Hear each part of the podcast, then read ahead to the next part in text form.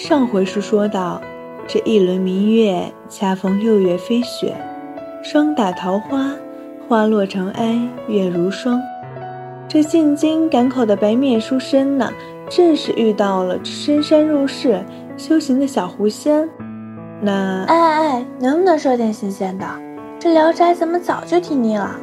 那好，今儿说的这一段，您可就真没听过了。小二，再与我温酒二两。且听书。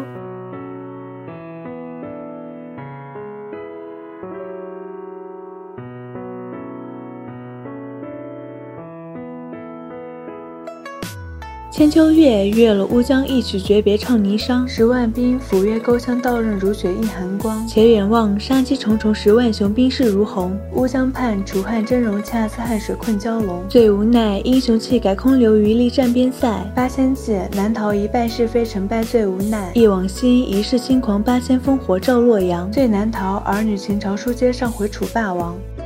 诸位可听好了，这华夏乱世春秋，都大秦一统九州。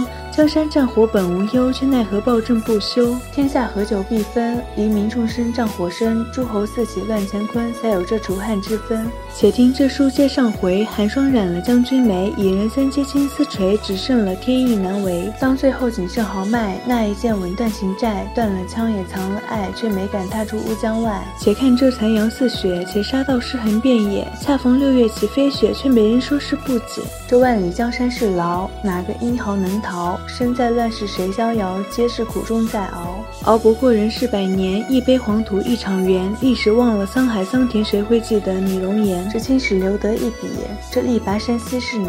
乌江月的樱花雨，只换了烽火万里。诸位，今儿这书听得满意否？欲知后事如何，咱们且听下回分解。